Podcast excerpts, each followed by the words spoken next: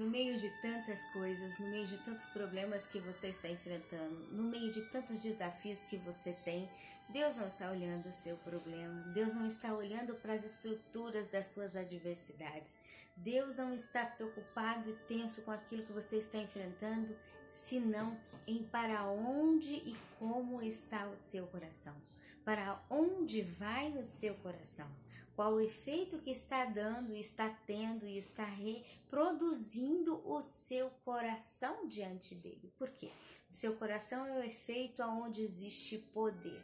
Pode ser caminhado para a vida, o sucesso, ou seja, o progresso, o estar diante de Deus sendo bem-aventurado em escala pequena ou grande, independente o que é o seu desafio proposto, ou diz a palavra que pode ser para a morte, a destruição, o fracasso, quando o coração está desajustado, desalinhado com a presença de Deus, com os pensamentos e métodos dos pensamentos a qual Deus entende as essências para definir avanço das questões ao seu redor.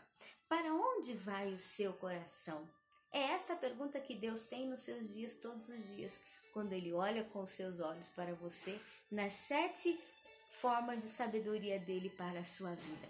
Como vai o seu coração? Como caminha? Como anda? Como está o estado do seu coração? É por meio dele que o Senhor Deus te entrega poder. É por meio dele que o Senhor Deus te entrega ferramentas e te dá, diz a palavra, em suas mãos os seus inimigos, as influências destrutivas, as questões que querem destruir os acontecimentos, os ambientes e reações, o Senhor entrega nas suas mãos os inimigos espirituais, nas hostes espirituais, nos lugares celestiais, quando você está com seu coração realmente entendido no que é a formação que Deus deseja para que ele viva e viva com abundância.